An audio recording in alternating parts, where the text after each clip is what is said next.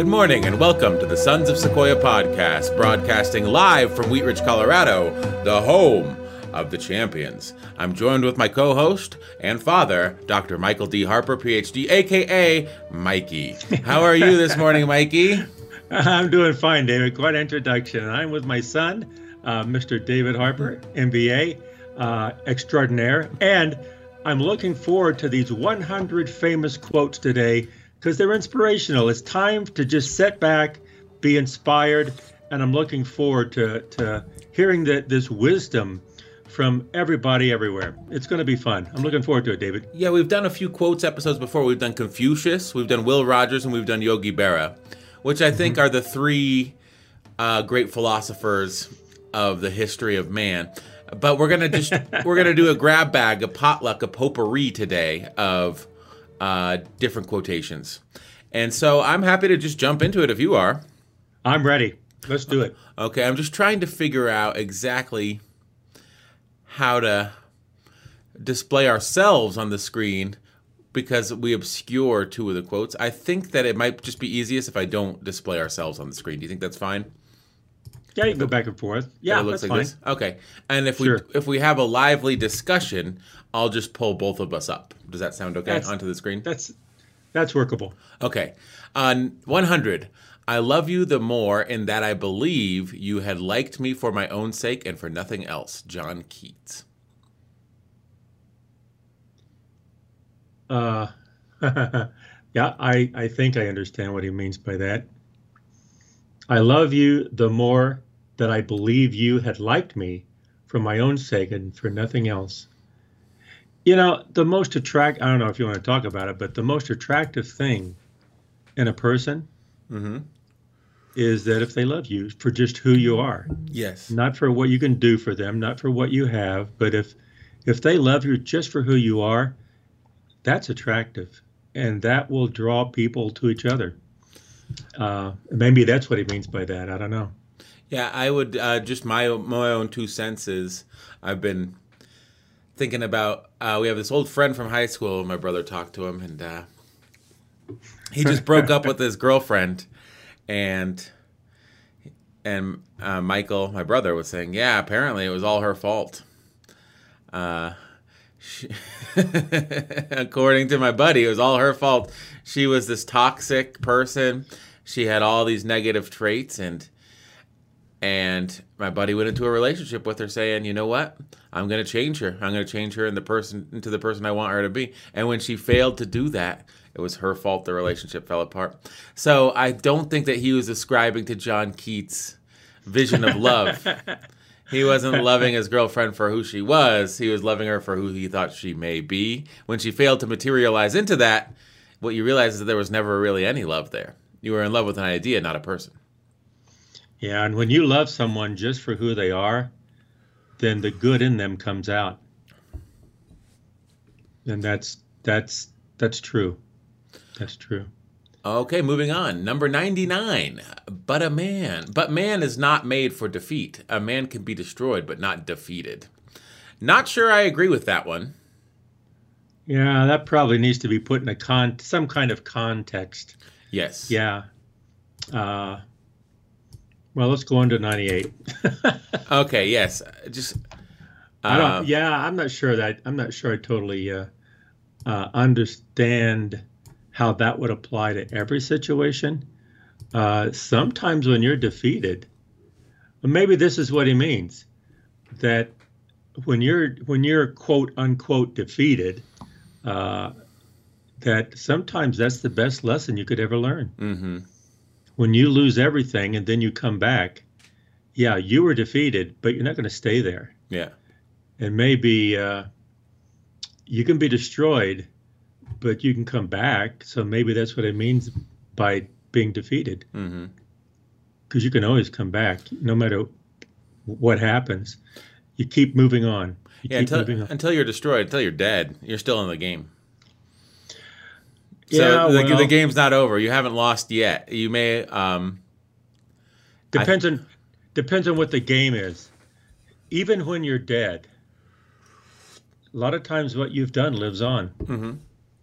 in the people that you've loved. Yes. So, yeah, maybe defeat is should never be in our vocabulary. We may be destroyed over and over and over again, disappointed. We might lose. We may be knocked down, but that doesn't mean we have to stay there. We can get up and keep moving on. Maybe that's what he means. I don't know. Yeah, maybe. I mean, I think that sometimes though you can be defeated.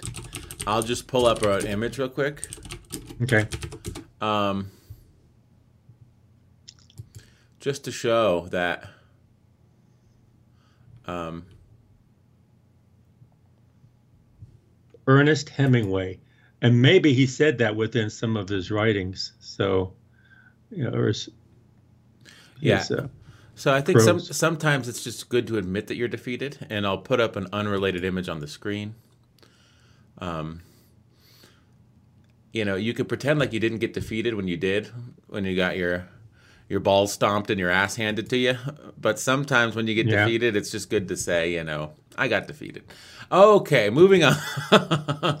again, again, that's only valuable in a context and a limited application. Yes. So, Number 98. moving on. When you reach the end of your rope, tie a knot and hang on. okay, again, that's probably very valuable in a context, some oh, yeah. kind of a context. Well, if you've ever been at the end of your rope, that's when you're most likely to snap, when you're most likely to yell at, you know, your boss or, you know, people that you love or whatever. And mm-hmm. Franklin Delano Roosevelt saying, don't do that. Tie a rope. You know, find the strength not to lose it and hang on from the end of your rope. And I think that's good. Yep. Heraclitus. There is nothing permanent except change. that's so true. You like that, that one, don't you? I knew that. Yeah, I thought you'd like, like that, that one. Yeah, that lesson, that lesson is taught over and over and over again by life, by nature, by the world, by everything. Everything changes. Yeah, the only thing permanent is is change. I, that's one thing that that's definite. Things will always be changing. And I think that uh, the older you get, the more you realize that. Absolutely. That's Absolutely. why when you're 16 and your girlfriend breaks up with you, you feel like it's the end of the world. Yeah. Um, you don't realize that there's going to be more. And I maybe that goes back to number 98. A man is not made for a defeat. A man can be destroyed but not defeated. There's always more to the story. And, That's right. things will change, and they may not change the way you want them to change, but um, there's always more to the story, and everything. There's nothing permanent except change, because well, life has changed, and the older, just, just you're right, David. The older you get, the more changes you have seen, and the more changes you have seen, then the more changes you expect to happen because you know they'll happen because they've done it before. They're going to do it again you know you begin to understand that mm-hmm. and you have to learn it sometimes humans need to be uh, uh, need to go through some hard times multiple times to learn some hard lessons but change is always there no matter no matter what what you have and how good or bad it is there's going to be change okay moving on 96 you cannot shake hands with a clenched fist indira gandhi you yeah. cannot shake hands with a clenched fist. I think that's just uh, like a what is it called a metaphor uh, or something like. That's an aphorism. Aphorism. Thank you, David. I think that's what I would call it. Let's look that up. That word up. A pithy observation that contains a general truth, such as if it ain't broke, don't fix it. Or, in the classical sense, a concise statement of scientific principle, typically by an ancient classical author. So I'd say it is an aphorism. I'd say, I would I would classify it as an aphorism. It's about I think it's about the uh, you know the times that Indira Gandhi grew up in and sort of the nonviolent resistance movement of Mahatma Mahatma Gandhi. Uh, yeah, and I think the implication. I'm sure there's a lot of implications there that can be applied to so many situations. To me, I think in general, you cannot shake hands. You can't really make change or or, or work with people or or or do something positive if you have anger. Mm-hmm. And sometimes you have to give up that anger, and sometimes you have to forgive uh, to move forward. Uh, you cannot hold resentment because it destroys you. And uh, sometimes when you have an enemy and you hate them, then they win. Yeah. So you have to, you have to you have to you have to let go, uh, and then then you have control of yourself. Yeah. And the the the you lose control of yourself when you start going down that path of anger. Yeah, sometimes you know if you have an enemy and you're angry at them and you screw them over and then you see them years down the line and you know that what you've done, you have to have the strength to look them in the eye and say, "I forgive you." okay, number ninety-five. Well, you, well, you know, you know, another thing about that. One more, one more thing about that is my dad, Sequoia. Let's bring Sequoia in here. We're sons of Sequoia. Uh, uh, my dad would help a lot of people all the time, and uh, you know, and he'd give them money if they needed money, and uh, sometimes they'd pay him back, and a lot of times they wouldn't pay him back. You know, and one time I asked him uh, when I was younger, I says, you know, uh, some of these people are never going to pay you back. He goes, well, I know. I says, yeah, but but that's not right. He says, I know. He says, but I said, why do you do it? And he says, well, you know, uh, when I die, I know that I've done everything I could to help every every person I could, and that's the reason I do it because mm-hmm. it's just who I am.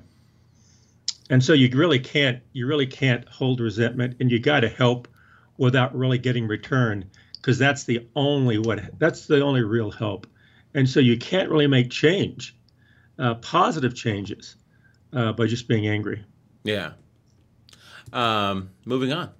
Moving number, on. Number 95. Let us sacrifice our today so that our children can have a better tomorrow. APJ Abdul Kalam. What a load of crap. who is who is a who is that? Abdul Kalam. Who's that? Do we know who that is? I've never heard of him. What's his name? APJ Abdul APJ Kalam. Abdul Kalam. We're looking it up. I've never heard of this guy. Yeah, look up look up this guy. Indian is, aerospace scientist that served as the 11th president of India from 2002 to 2007. Oh, wow. Avul Pakir. Oh, wow. Labdeen Abdul Kalam. you almost got it.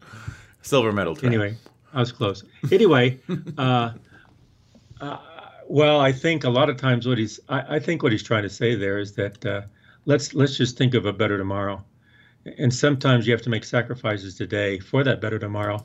You can't just have everything today. Yeah, sometimes then, if someone says, you know, if you wear a mask, we can lower the case rate and we won't have full ICUs. You have to say, well, if I don't stand up for my freedom today and completely ignore what the experts are saying, we're not even going to have freedom tomorrow. No, I, I do think that there's a little bit of um, self sacrifice that's required for everyone to have a better tomorrow. I'm not certain that we're able to make those sacrifices as American society to the level that we need if we're being honest with ourselves. I think that approaching what I saw this last year with coronavirus, I saw it as sort of climate change in a timeline of weeks where it's like, okay, we need to beat this virus, and people, case rates would go down and they'd go out, back out to the bar and then the case rates would go up. And like with climate change, it's like, oh, this is coming. Well, I'll just buy a Prius and then I'll live the rest of my life normally. And so what we saw is you need to take preventative measures today and stick with them. But anything that was inconvenient, you just throw it out the window and the negative consequences they just come rushing in. And I think people behave that way. And it's easy to say, let us sacrifice today so our children can have a better tomorrow. It's much harder to do. That's also that also applies to families, and I think that uh, lessons in families that sometimes uh, families abandon each other, and I, I think families is the sometimes as you get older, you will sacrifice things that you would want and things that you have for your children so they can have a better tomorrow. I know my my parents are that way. I know we were that way. We want our children to have an opportunity uh, to be who to be who they are. Uh, we don't want to make them into something they're not. But uh, sometimes you have to sacrifice. Sometimes you have to give things up that you would want for something better. And what's better is a better tomorrow for your children. All right. Well, moving on. This one's we went from two Indians to an Italian. Niccolò Machiavelli. It is better to be feared than love if you cannot be both. Much different than the uh, "better life for our children" quote. How do you feel about this classic Machiavelli quote? I think, uh, to me, that is um, uh, uh practical. Uh, that is true for many people. If they want to get things done, don't love me, fear me, and I can get things done that way. But that's no way to live your life. Mm-hmm. I think again the context. I think yeah, that's perfectly fine if if you uh, want to effect immediate short-term change. That's not necessarily significant. But I think if you're trying to make eternal change, I think the only way to do that is not out of fear, but out of love. I think it's the other way. I think it's the important caveat is if you cannot be both. You know, the thing about it is if you believe in Jesus Christ, you shall have everlasting life. And so you need to know God's love. But if you do not know God's love, you you get sent to a place where you don't want to be for eternity. So there's an element of fear and love in the Christian story. And you got to realize where Machiavelli was writing from a 17th century um, Italy, maybe. Yeah. Um, that sound right? Let's let's look that up. 18th century. 18th 18th I would say 18th 1700s. Uh 15th and 16th century. Oh my goodness, it was long ago. So I believe you're the, right. The political conditions in Florence, Italy, were the type where I feel like rulers would want to be loved. They'd be men of the people or whatever. They'd give away stuff, and um, that was less efficacious then. Also, you can cultivate love without actually being a good person. I mean, I think we've seen political leaders recently that large swaths of the populace loved and other parts detested. But um, the, the, only thing they feared about him was his incompetence.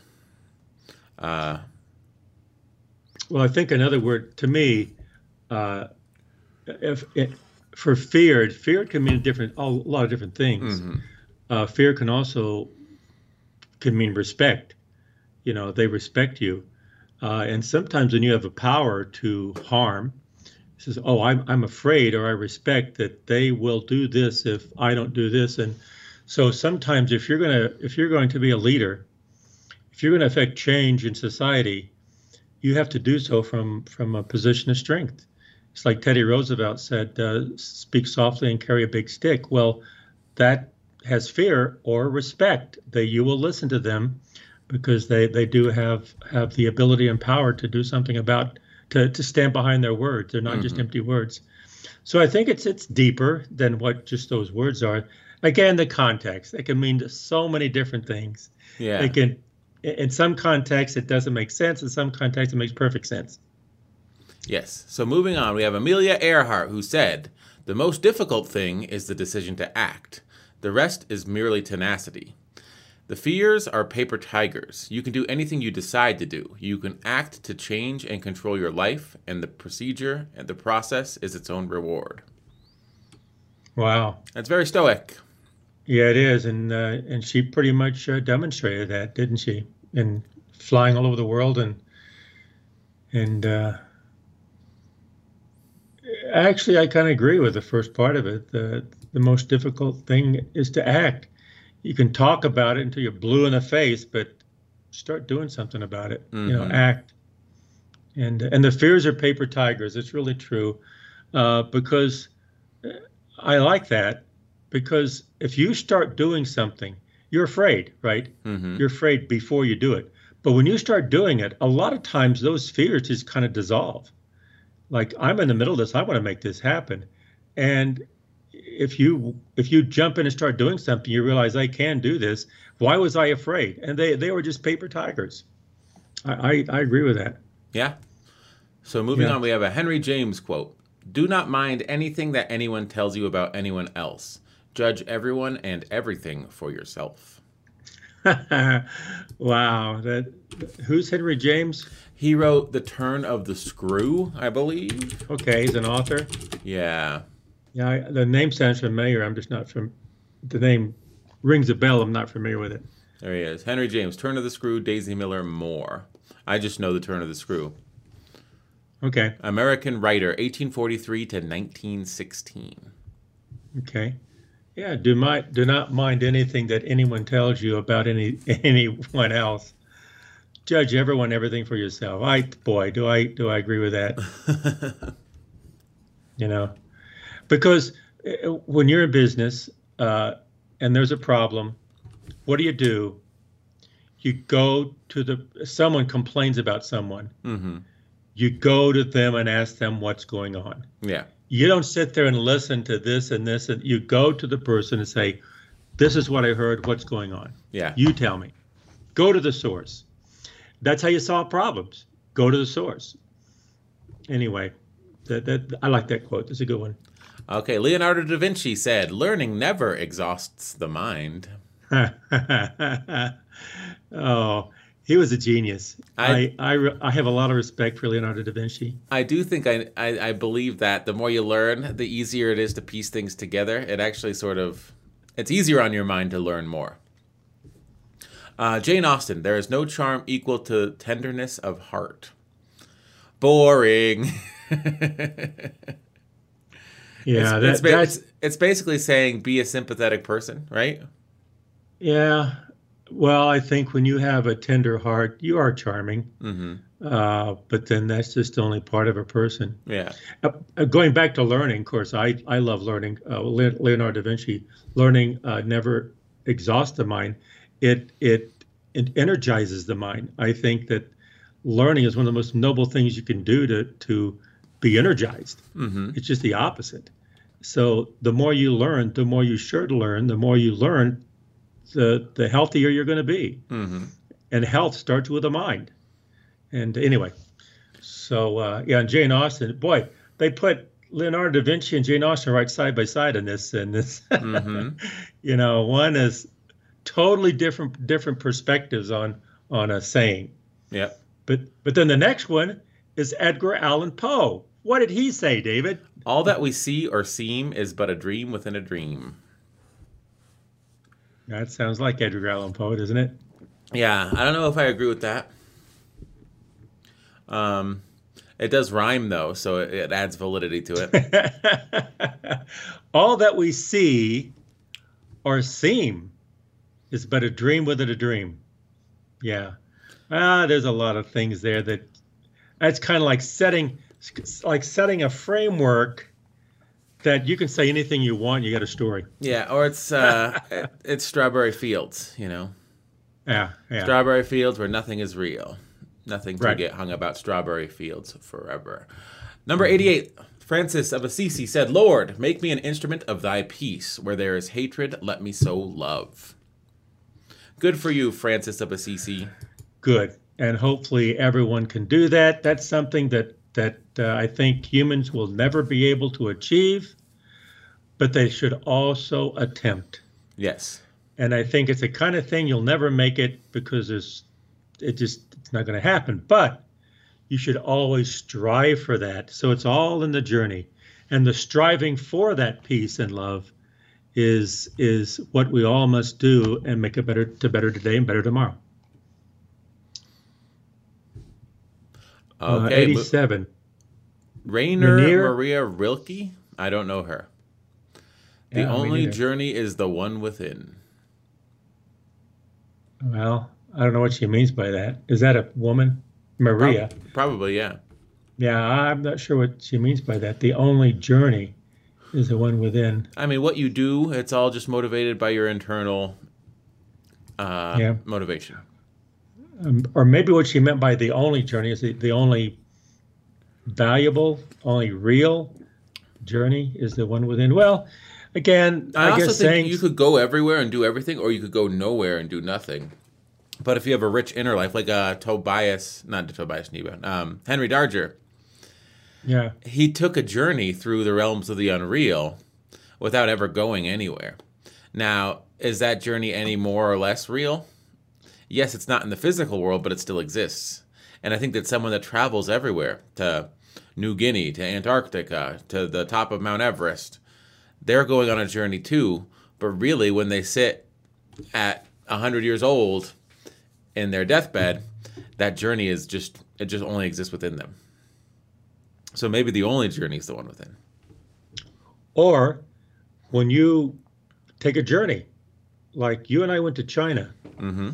So physically we were there, but the real journey was our experiences and what we felt inside. Mm-hmm.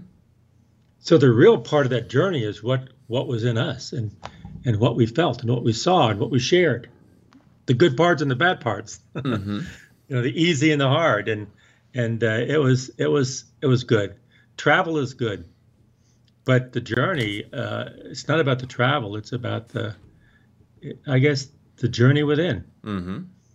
Whoever she is, but that Oh. was a good one. That was a good quote. Will Rogers, our old friend from Oklahoma. Good judgment comes from experience, and a lot of that comes from bad judgment. See, that's true. Uh-huh. So true. So, again, uh, a sequel to that is uh, don't worry about doing the right thing or wrong thing. Just worry about not doing anything. mm-hmm. Uh, because if you do something and make a mistake, oh, that that was bad judgment.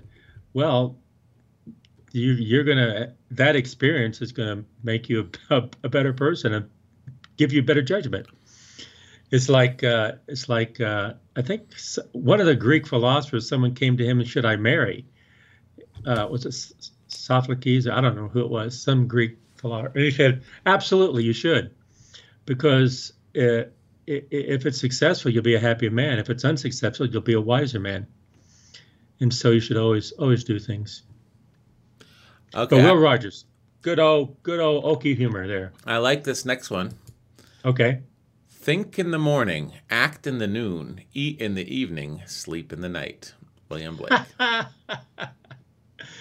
uh, sunrise, sunset, David. Right? I like that quote. I think that's true. It's uh, and maybe I know that I'm inclined to believe things if I do them myself, but that's basically how I operate. That's so true. I mean, and that cycle, that cycle is beautiful. It's like this learning from nature. The sun comes up in the morning and it sets in the evening, and it's going to do it again, and it's going to do it again. And that consistency within that, you can have uh, uh, just simple beauty. And so there's beauty in simplicity. hmm And that William Blake is just uh, think in the morning, act in the act in the noon, eat in the evening, sleep in the night, and then get up and do it again and enjoy every single day because each, each day is a little bit different, but the structure and the cycle is the same. hmm Okay, 84. Khalil Gibran. Life without love is like a tree without blossoms or fruit. That's very picturesque. hmm Moving on. That's good, but yeah, you, you, that's the kind of thing you say. Uh huh. Okay, moving on. Aesop. No act of kindness, no matter how small, is ever wasted. Uh, I agree with that. Yeah. because wasted either on who it's for or for yourself. hmm You know, it's never wasted, no matter what. Well, Uh, like you could um you could help someone out, you could give someone money and they squander it.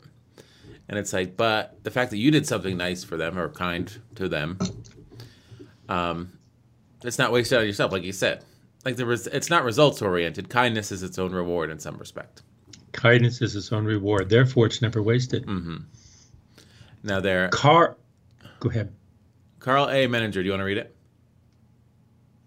Uh, love cures people, both the ones who give it and the ones who receive it. That's Yes. true. I, I I agree. Um, Yeah. Whoa, the The next one's Satchel Paige, David. Oh, you like Satchel Paige? Uh, he is one of the greatest pitchers, greatest pitchers that there was. He was, and he was a showman. I wish I wish I had known him. Although I have known people who have known him, and he was colorful. He was a nice guy. Um, I didn't know that this was his quote. You want me to read it? Sure. Work like you don't need the money. Love like you've never been hurt. Dance like nobody's watching. I did not know that was Satchel Paige. I didn't know that either. Work like you don't need the money. Love like you've never been hurt. And dance like nobody's watching. Wow. Uh, that's that's that's pretty deep. That's pretty heavy. That's yeah. so good though. That's yeah, really, I like really I like that one. Um, I do too. George Washington, number 80. It is far better to be alone than to be in bad company. uh, that's really, really wise. That's really good. I saw a quote on a YouTube comment the other day. Let me see if I can pull it up. It might be a second. So you can go ahead and talk about George um, Washington. Yeah. Oh, George Wash- Washington. You find I, it? I forgot to change the thumbnail. Oh, I forgot to save. I screwed up. Okay, hold on. I'm looking for it. It is far better to be alone Music than to be in bad company. That's just good judgment. Again, um, sometimes you have to sacrifice some things to say, it's not about the company, it's about who the company is.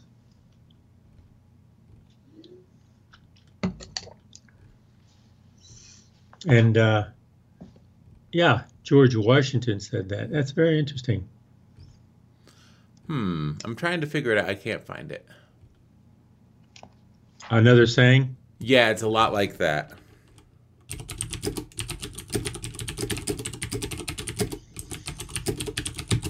Probably when we get done with the podcast, you'll find it right off the bat. yeah. It's basically saying one of the problems with kids these days, the problem with kids these days is that they can't handle being alone. Um, they always have to be in company, and they're always um, like sort of in loud environments. And sometimes solitude and silence is the only time that you can have any meaningful epiphanies. That's and it's like very, you don't you don't true. have to be if you're alone, you don't have to be lonely. You can be in solitude and you can gain insights from that. Well, I heard this one guy on on uh, an in, in an interview one time talking about he got in with the wrong crowd, bad company, and he kind of like did what they did and got in trouble with the law and and it really ruined his life for a mm-hmm. while. And he had the fortitude to come out of it.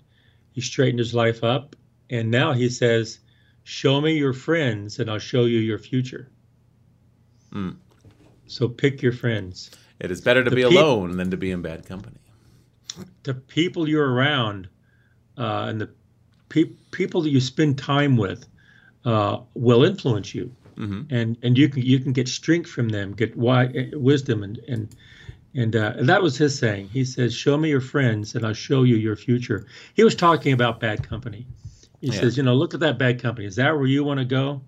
And you say, "No, but but but nothing, you know. Be alone or seek out a lot of times seeking out good company is not is not uh, in front of you. You have to seek it out. Mm-hmm. And sometimes a bad company is in front of you. You have to turn away from it. Yeah. So let's move on. Napoleon, Napoleon Hill. Hill. If you cannot do great things, do small things in a great way. I like that. That reminds me of, uh, uh, I think it was uh, General Eisenhower who said, There are no great men, there's only ordinary men in great circumstances. Mm-hmm. And so, you know, you just, you just live, you just do what you do. And what happens is it may be great, it may not be great. That's not the point. You just keep doing them, doing them the best you can. Like, you know, this these are saying to these people, but you know, I, I I've always had a saying. I told you guys. I said, you know, whatever you do, do it with flair. Do it with flair. And maybe that's kind of what Napoleon Hill is saying here. Mm-hmm. You can do small things, but do them in a great way. It doesn't matter what you do, just do them with flair. Do good things with flair. Uh, okay. Thomas Thomas Carlyle. Permanence, perseverance, and persistence, in spite of all obstacles, discouragements, and impossibilities. It is this that in all things distinguishes the strong soul from the weak. Wow, bunch of word, big, bunch of big words there. It's basically just keep trying. Don't give up. Yeah, that's just yeah. a, a long-winded way to say, don't give up. You know who gives yeah. up? Weak people. You know who doesn't? Strong people. That's what he's saying. Yeah, you just keep working. You just don't give up. Susan B. Anthony, independence is happiness. Wow. Yeah, well, see, there again, we know Susan B. Anthony, and she would understand that. I mean, that mm-hmm. would, her saying that has a lot of meaning. A lot of meaning because she fought, she fought for that. She fought for the freedom of independence. Mm-hmm. And it is worth fighting for. And, uh, Sun Tzu the is the next one. The supreme art of war is to subdue the enemy without fighting. oh man, that's so true. Uh, there's a lot. I never heard that saying. I've heard of Sun Tzu, uh, and I think that is brilliant. I think that uh, there, there should never be war. There should never be war. And I, don't, I, I think that uh, we're here in the United States, and I think that uh, the United States should never declare war. Uh, we can enter a war to stop it and to protect ourselves, but we shouldn't start anything. And you should try to subdue your enemy without fighting, mm-hmm. and do your best to do that, and uh, protect yourself but never never win over fighting. Uh, win by by subduing by all different all different means. That that's to me that's noble. Now um, I saw something recently on Sun Tzu because like I remember during Wall Street, like the '80s, greed is good.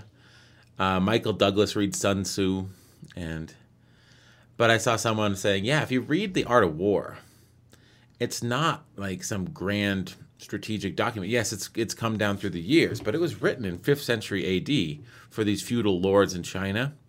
And the thing is, think about how dumb people are now with all the information we have. Sun Tzu was trying to lay out very simple, practical things a leader could do when they were engaged in warfare. And the interesting thing now is that what applied in the 5th century AD applies 15 centuries later because people get in their own heads and they overthink it, or they fly off the handle and they underthink it. And that's exactly what these feudal rulers were doing in the 5th century AD. It's sort of like Warren Buffett's rules for investing don't invest in anything you don't understand. It's like, that's not a genius rule. That's common sense but I'm sure that's kept him out of a lot of pinches. Well, I don't really understand this investment, but let me put $100 million into it. People do that every single day. Warren Buffett doesn't. He says, don't invest in anything you don't understand. Like, that's not brilliant, and yet it's very good advice. And I profound. Think, yes. I, I, I put 100 million into this and it didn't work. So what do I do? Well, let me put another 100 million. yeah. I don't understand why I'm losing money, but let me put more money behind it. I don't understand people, how it works in the first place. People do that. People do that, and we saw a lot of things in this podcast. We've covered some things, yeah. Mm-hmm. And uh, well, one thing, one thing that doesn't change, that is people. Uh, people, and it's not about it's not about uh, uh, techno- technology changes, uh, but people don't change. Pe- there's going to be the there's going to be uh, evil. There's good good people there's going to be bad people. There's going to be uh, uh, smart people and really dumb people. That'll always happen. Mm-hmm. That's just that. That's just always always going to be true, no matter what technology says. And you might have a lot of knowledge, but that doesn't mean you're smart. You have to use that knowledge in a positive way or a way that's going to be beneficial. And uh, people don't do that. Yeah, it, it reminds me of when you have algorithmically perfect or near perfect AlphaGo. Remember when we saw that movie? Mm-hmm. And one thing they were surprised about is that AlphaGo, the AI playing Go against the human Go champion, um, when AlphaGo carved out a win condition, it wouldn't run up the score. And right. um, a human player would always seek to maximize the advantage and win by more points. AlphaGo understood the game as if you have one more space than your opponent, you win. And so the reason why it didn't run up the score was probably because making moves that would run up the score would lower his probability of achieving the win condition. Keeping his enemy engaged uh, without running up the score would secure the win condition for him. So he was able to keep that in mind, whereas a lot of human generals, if it were a real war, would not be able to keep that in mind. They say, we can get this, we can get that, we can get this. Yes, yes, but you're fighting for a specific win condition. And if you go charge off in that direction to score those points to get those spoils of war, you may lose your initial win condition. And I think that happens with human nature. And it doesn't happen if you're applying stratagems like from the Art of War or algorithmic gameplay tactics like from AlphaGo. Yeah. Humans will mix objectives. And sometimes you'll have a very specific objective of winning, but then they'll mix that objective with something that's more egotistical uh, or, or something that's more feeling oriented, like, well, I want to look better, or I want to be better, or I want more money, or I want more spoils. And that's not winning. Mm-hmm. Winning is just subduing the enemy. And so focus on that. And uh, so once you've done that, you say, I want to add these other things, and that jeopardizes winning. That's very, very true. People are people don't change because humans will always be human. Yeah. And so we have to be very, very careful with that as we move forward with technology. And we've talked about that on this podcast as well. Yeah. It's like who's winning? The uh the middle-aged guy with two divorces and a coronary bypass and a Mercedes Benz or the middle-aged guy with one wife and two kids in a Toyota Camry, you know, who never had a heart attack. Uh, I mean, it's, it's all your definition of winning. Sometimes I think when you get into a job and they're paying you, it's like the more money I make, the better I'm doing. But you'll focus on that over preserving your family life or your own health. You know, you'll work yourself half to death or or ruin a marriage because uh, it's easy to see, you know, $250,000 a year is more than $150,000 a year. But it's hard to see the 10 hours I spent with my family is better than if I only spent one hour with them. And it's, it's more difficult to quantify that. There's no bottom line on that. Each person has to find their own type of success. Mm-hmm. And some people, their success is money, which is really sad. But other people's success is family. And that's something that lasts forever. Money comes and goes, but the love of a family lasts forever. It never goes away. It never goes away. And so, where where do you want to achieve success on something that's that's temporal, that's going away as soon as you get it, with no value after that, or invest in something that's going to last your last your life, other people's lives, and beyond you. Mm-hmm. Now, people try to build pyramids back in, in Egypt so that they can last, and the pyramids are still there. But what really lasts is the love of a family, mm-hmm. and that that not only lasts, but it changes people and changes society and changes the future to me, you have to define your own success. And hopefully, people can have the, the wisdom and uh, vision uh, to see the right definition of success for themselves. Yes. How about we end on this next one and we do 25? Because then we could do four episodes. Sounds great, David. Sounds great. This has been really fun. And uh, I, I think every once in a while people need to stop and just think about uh, wise sayings, wisdom about themselves, about what's right and right and wrong, and just like we did today. Uh, sometimes we don't understand it, but sometimes we can understand it more than one way. Mm-hmm. And I agree with you, David. I think we should do this again. Yeah, so we could do 74 through 50 maybe next Tuesday or That's next right. thir- or next Thursday. But we'll end with this one. I like this one. Keep your face okay. towards the sunshine, and the shadows will fall behind you. Walt Whitman. Yeah, again, that's a what do you call it? Uh, it's picturesque. it's true, but it's also he's talking about optimism. Right. Right. And then all the negatives will be behind you because you just keep going positive. Mm-hmm. Very well said. Well said. And that's a good place to end. So, well, we're going to end here, David, but let's let's do what Walt Whitman said. And for the rest of today and tomorrow and this week, let's just keep our face toward the sun so that our shadows do fall behind us. Uh, let's see if you and I can do that for the rest of the day. And let's, uh, our listeners, whoever hears this, whoever reads that, hopefully they can say, I'm going to do that today. I'm going to do that right now. I'm going to do it today and tomorrow. Excellent. Well, this has been the Sons of Sequoia podcast, broadcasting live from Wheat Ridge, Colorado, the home of the champions, live on youtube.com every Tuesday and Thursday at 9 a.m. to 10 a.m. Mountain Standard Time, and available wherever you get your podcasts, be that Google, Apple, Amazon, Stitcher, or Spotify. So, if you've enjoyed the show, please feel free to drop a like or a subscription, and we'll talk to you guys in the next one. Uh, is there anything you'd like to say as I play the outro music? Yes, Sons of Sequoia says, keep on talking, but listen more than you talk and try to understand what the other person is saying.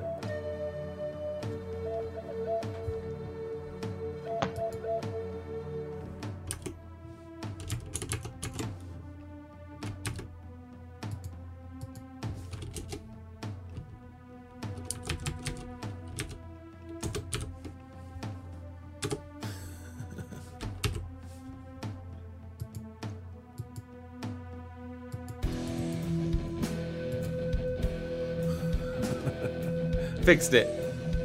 Yep. We have part two next time.